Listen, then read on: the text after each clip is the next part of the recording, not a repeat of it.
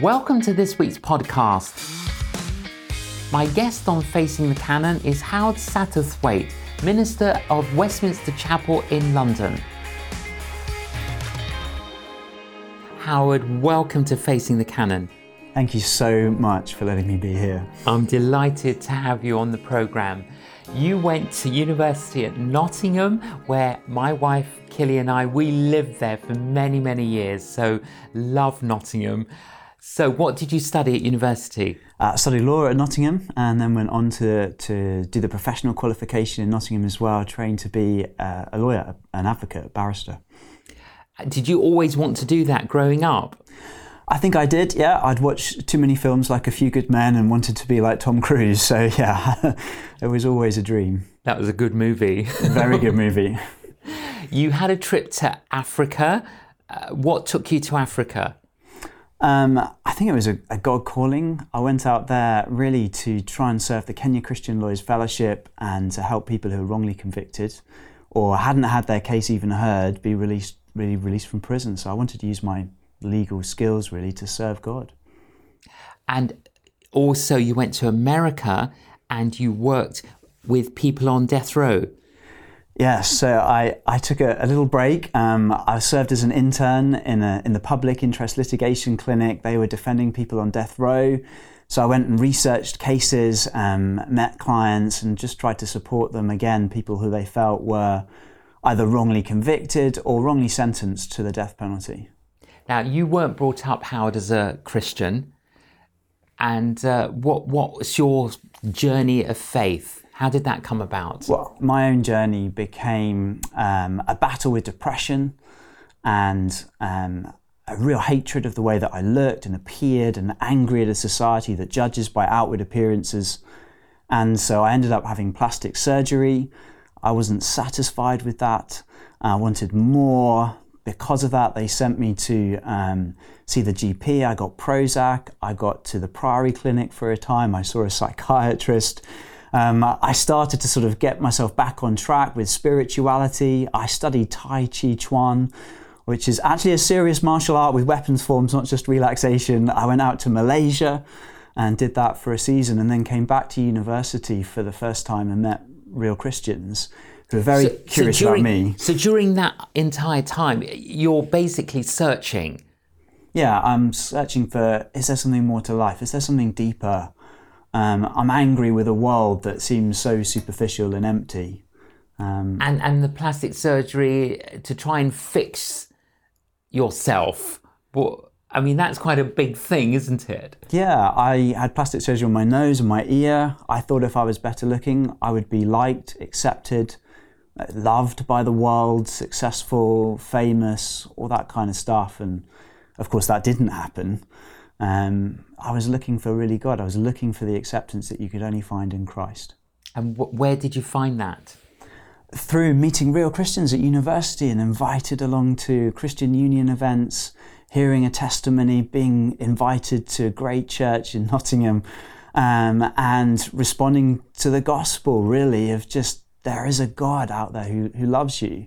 A really critical moment was I was um, I was in my university dorm room and I opened up a Gideon Bible that was there, and I I, I really don't, I didn't know the difference between the Old Testament and the New Testament.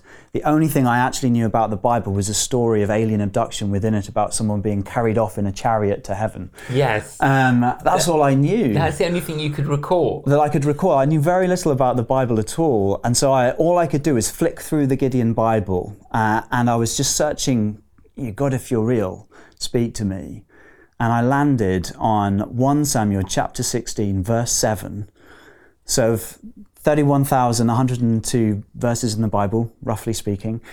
Um, I hear God saying to me that He doesn't judge by outward appearances, but that He looks to the heart. And in that moment, I knew, oh, He must be real. Um, and this is a God I could really like because He's not judging the way the world judges. He's looking much deeper than what's superficial. And then I knew at the same time, oh, I've misjudged Him. I'm judging just him by externals and I'm judging the Christian faith by the way it looks from the outside. What is it really about? And that was a key moment to go, okay, I need to, I need to find out more. So I went to the library and I took out I think I was allowed was it four or five books. I just took out five books I could find about Jesus and just started started reading O- on your own. on my own. So these random books. R- random books. Some of them, are, you know, uh, even he was just a good person, but he he really existed. Um, the kind of books that you might get in a university library about Jesus. Um, and then the Christian friends were sort of continuing to witness to me, inviting me to events, and then finally responding to the gospel at the Christian Centre in Nottingham. at a particular service. At a particular service, in that whole wrestle of if there's anybody here who really knows that they they need to meet with God, this is your moment, stand up now. And I could sort of feel myself holding on to the chair and that inner battle of fear and embarrassment. But I stood up and I've never really looked back from that moment. Howard, what would you say to our viewers who are undecided about the Christian faith and what you've just said has resonated with them? What would you say to them? I think as a as a lawyer, um, you can study the evidence, and I think it will lead you to the point to believe that Jesus is real, um, that he was alive.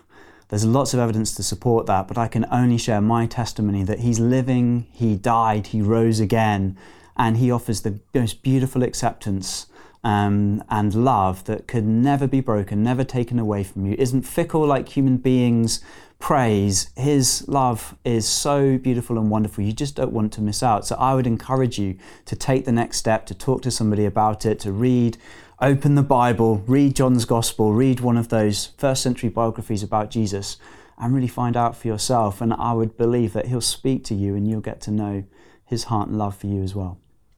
Thank you, Howard. You're, you- you're right. And I like how you introduced that as a lawyer uh, uh, because there is evidence for the resurrection of Jesus, and the resurrection of Jesus authenticates everything that he said and did. Absolutely. Uh, that was one of the roots in for me was somebody working through all the possible objections that you could have to the resurrection and me as a lawyer trying to go down every single one of them as as vociferously as I could to argue no I'm sure it was just it was just hallucination. Couldn't it have been um, the disciples stole the body and each door being closed to me left me with gosh well the only rational logical explanation is that he really did rise from the dead. Um, for me that was so helpful but then I needed to take that step of faith as well. Yeah, I think that's the thing, isn't it? Because otherwise, and I find with some people, you're playing chess and they're constantly asking questions and it's stalemate. And there comes a time when you've got to step, take that step absolutely and see what happens. Yeah. Yeah. Now, you trained as a barrister yes and you then ended up working at Westminster Chapel and now you're the senior pastor of Westminster Chapel. yeah Tell us a, about that historic church. Um, it's an amazing church. It's a privilege to be in it. I can't believe I'm there. I was the guy sat on the back row at the fringe. Now I'm, on the platform. It's, a, it's an extraordinary work of God. Um, and it's had this huge, wonderful past, phenomenal preachers there. Uh, G. Campbell Morgan, Dr. Martyn Lloyd-Jones, R.T. Kendall, um, huge influence on word and spirit, reformed and charismatic history. Um, but what I love most, perhaps, about its history is the founding pastor, the forgotten Martin, Samuel Martin. And the church began with 20 people in 1841, with the surrounding area called by Charles Dickens the Devil's Acre Yes. because of the poverty and the squalor and the difficulty. Uh, and, and the church served that community with gospel word and deed ministry. They grew in 20 years to over a thousand people.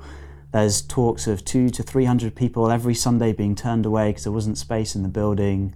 They knocked down the building. They built the new one that we're, we, we've just renovated that we're in at the moment. Um, and that's our heart, really, is to honour all aspects of the history, build on that, live out the fullness of all that they were praying for as a church. Amazing. Uh, So Charles Dickens called that area the Devil's, Devil's Acre. Acre. And what's your um, coffee shop called? It's called New Acre. Isn't that Uh, It is, deliberately because of that. yeah. Deliberately. It's the new acre. Yeah. Yeah. And uh, as you said, a forgotten leader, but he was the pioneer. Yeah. He was, yeah. He was a real pioneer of um, loving the community, loving your neighbour, um, Christianity with real integrity. We're not just wanting to to talk to you about something. We want to serve for you. It's it's body, mind, heart, and soul. Absolutely. Ministry. Yeah, absolutely. Now, I got sent a manuscript of your book, Spiritual Detox, and I do get sent a few manuscripts from people. But I started reading it, first page, second page, and I read I read the whole lot. And it engaged with me um, because of the subject of confession. What prompted you to write this? It really came out of a pastoral care session. Um, I was with another leader trying to help somebody. We were reading from 1 John 1 9. If we confess our sins, He, God, is faithful and just to forgive us our sins and cleanse us of all unrighteousness. It was already at that point, I think, a precious verse to me.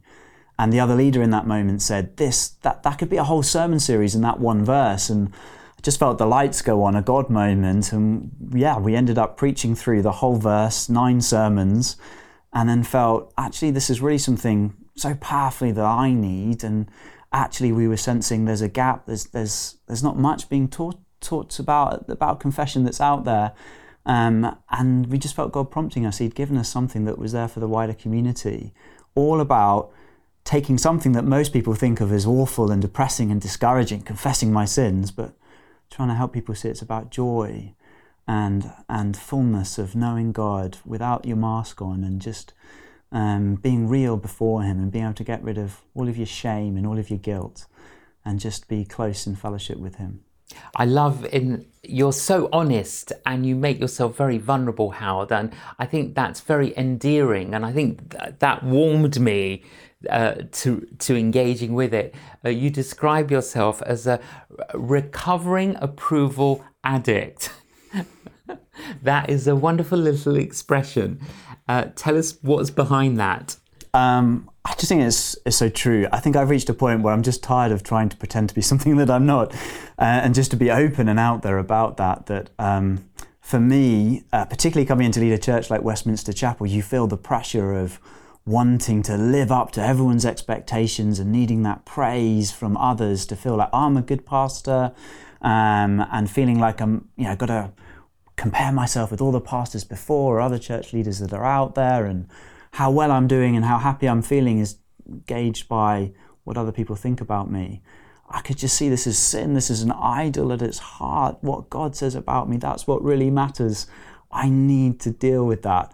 And I think approval is a massive issue in our social media culture um, where we're looking to live for the praise and adoration of others, creating false appearances and profiles of ourselves. We need to to really learn to live in who God says that we are, our true Christian identity.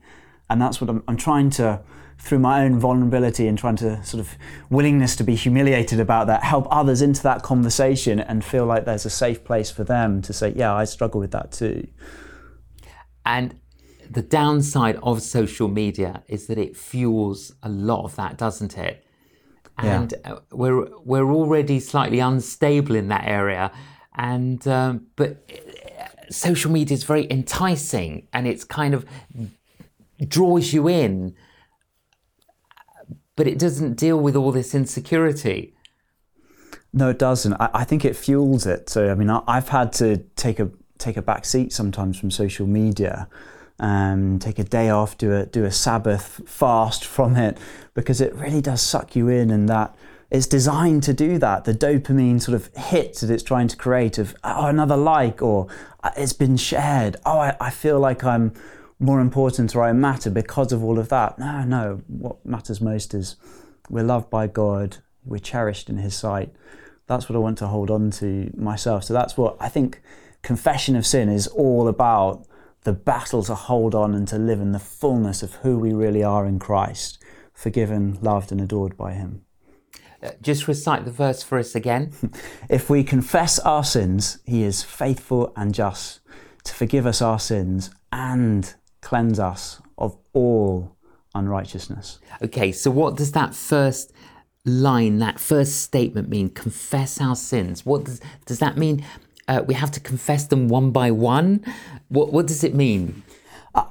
I think the word confess biblically means to agree with God about how bad our sins are. And so it's it's coming out and siding with God against the wrongness of our sins, of sins that are our rebellion against him in all sorts of different ways. We're trying to recognize them, be specific if we can about them, see them, bring them out from darkness into the light of his presence for them to be eradicated and removed. There's a Puritan, Thomas Manton, he describes confession like this. He says it's the vomit of the soul. Oh, wow. So, yeah, it's getting out all the evil toxins of, of sin, getting rid of this stuff. We don't need to live with it anymore. It's, it's, it's stopping us from really enjoying closeness and more intimate fellowship with God.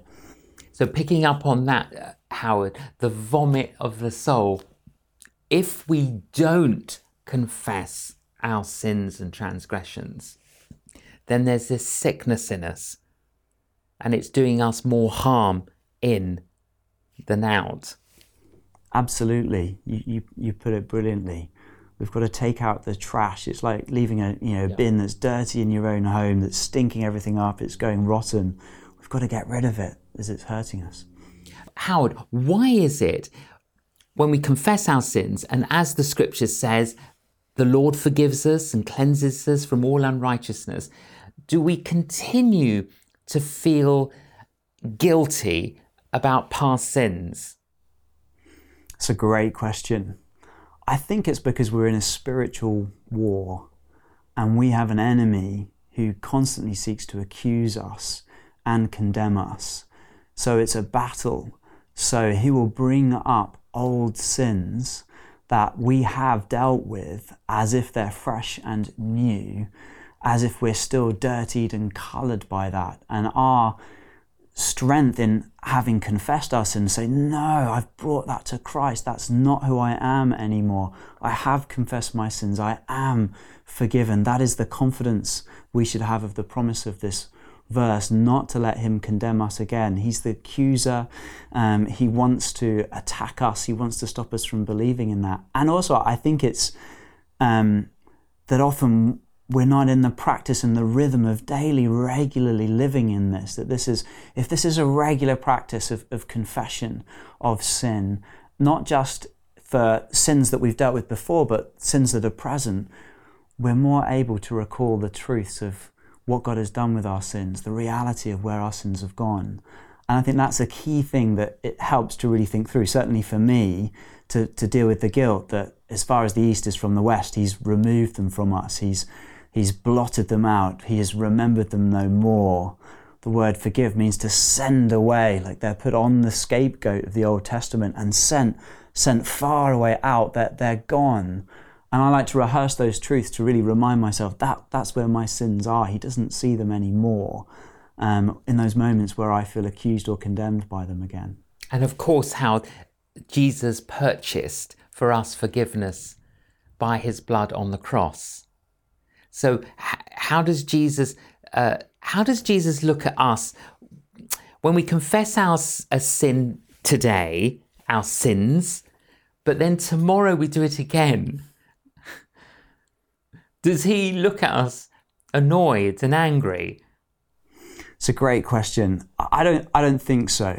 I like to think of this as using the verse from John chapter 13, where Jesus is washing Peter's feet and he talks to Peter about uh, if you've had a bath in me, if you've been fully immersed in me, I, if you've believed in me, all your sin has been dealt with. But I still need to wash your sins. I'm still willing to wash your sins, your daily transgressions, where your feet step into areas and do things they shouldn't, or where your feet don't move when they should move towards an issue of injustice or caring for somebody else.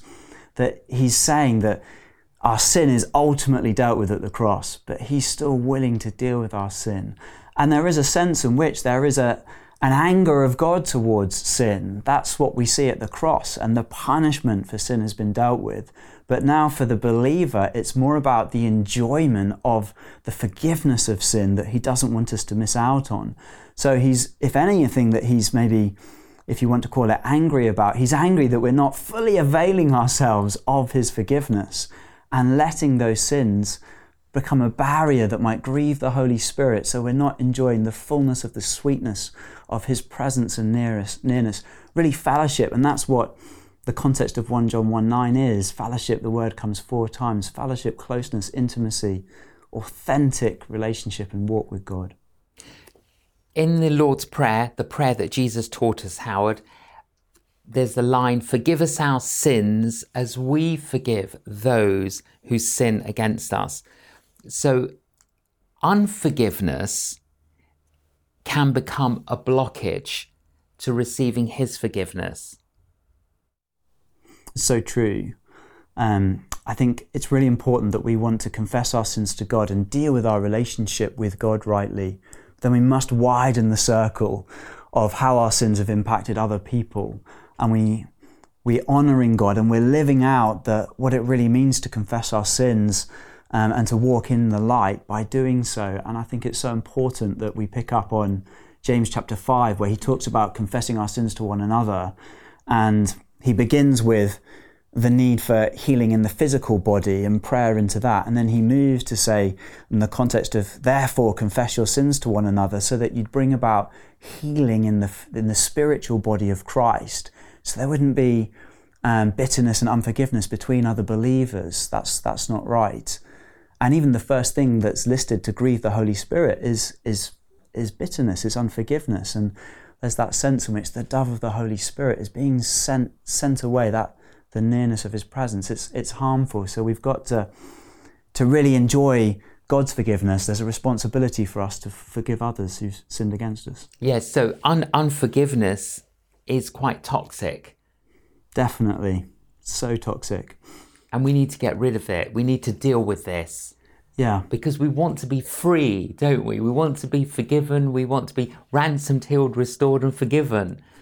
Absolutely. It's a, it's a huge barrier to real closeness in the body of Christ and being the beautiful, joyful, happy, wonderful representation of the people of God to the world that, that attracts, that draws people into to the fellowship.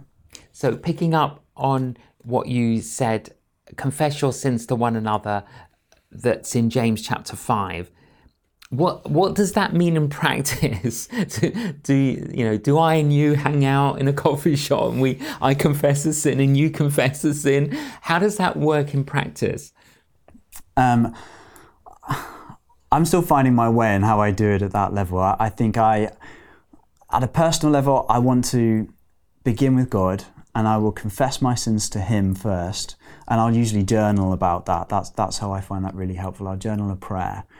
And then I'll pray into that for the prompting of God of who do I need to confess sin to? And then I'll think about what's the best way to do that in a way that honors God but doesn't hurt or harm the other person. Um, and then I'll think about how could I, who do I need to meet with? What's the best context to do that in? So I've done that at one to one level and just said, look, I've, I've wronged you in this way. I'm so sorry. This is what I've done to you. Um, please, will you forgive me? I've sometimes written a letter to people about that or my staff team where I think I've overstepped the mark and been too, too strong with the team or pushed people too hard. And then I think there's another area where it might not be a sin that I've uh, that has harmed that individual, but I need a sense of accountability and to make more tangible my confession to God and to share that with trusted others of I need you to hear my confession to God and affirm, hold me accountable and affirm the promise of forgiveness within it. That, that's how I find it really helpful as a practice. And, and confessing with one another, it, it like breaks this kind of oppression. It breaks the hold and, and actually vocalizing it in front of somebody else breaks its power. That's what I've discovered. Absolutely, me too. It, it really is more powerful than people realize because there's a sense of a willingness to be humiliated, to expose myself. Again, to come out from hiding and to come into, into the light and with other people. So it's a real experience. It's not just hidden in my bedroom, but it, but it has power. And that, that I think is the first question that God asks in the scriptures. Where are you, Adam? is an invitation to confession, to name our reality. This is where I'm at spiritually. This is what's going on with me. And that should be true of our practice in our relationship with God and true in the body of Christ, in the church, so that we are truly authentic and liberated. Yeah, it's true. Yeah, um, God's first question to Adam, "Where are you?" And what's interesting, Howard, is Jesus' first question, "What are you looking for?" And I suppose the question can also be said, you know, are you looking for cleansing? Are you looking for forgiveness? Are you looking for freedom? Well, if you are, yeah, brilliant. And of course, He wants to clean us. Yeah. Tell us more about that. Well, this is the remark. It's not just forgiveness sending away, but as you said, being made clean, all of the dirt, all of the, the stigma, all of the shame that can attach to us because of sin. He wants to wash away, make us new, that beautiful, shining, radiant, bright, white bride of Christ. He wants us to live out of that identity. So for me, I love this. It's the andness of God, it's the generosity of God. He doesn't want just to to take away the legal guilt. He wants to help us to live clean and whole lives. You know, he doesn't just justify us with our sin. He wants to sanctify us and make us holy. He is the and God. He's so generous in what he wants to do for us through confession. And for me, that's what probably primarily helps me to confess is to know that's the one I'm coming to. It's the unbelievably generous God who is faithful and just and offers not just forgiveness but but cleansing, transformation. Um, I'm no longer a dirty sinner. I'm a beloved, washed white saint, loved by God. Absolutely. We we take our cars, don't we, Howard, uh, for an MOT, but we don't always take our lives for an for an MOT. And um, and I think your book, uh, Spiritual uh, Detox, it, it, it's it's an MOT, really, isn't it? It's detoxing all this stuff, or as that quote, the vomit that's in us, isn't it? It is. That's that's our hope. Our, our hope is it will do for other people what it's done for us, what it's done for me, and that's detox us from the worst stuff that you can have in your life of sin, unforgiveness, bitterness, um, idols of living for people's approval, all this kind of stuff. We've got to take our lives for this MOT and confession that leads to repentance, um, or confession that is repentance, is a wonderful way of doing that. Howard, thank you so much for joining us on Facing the Canon. Thank you so much for, for letting me be here. If you need a spiritual detox, I'd encourage you to pick up a copy of this. And uh, if you're in London and, and you don't go to a church, uh, why don't you try out Howard's Church, Westminster Chapel? Thank you so much for joining us on Facing the Canon. Please join us again. You've been listening to the J. John podcast. To find out more about J. John's ministry, visit www.canonjjohn.com and follow him on social media.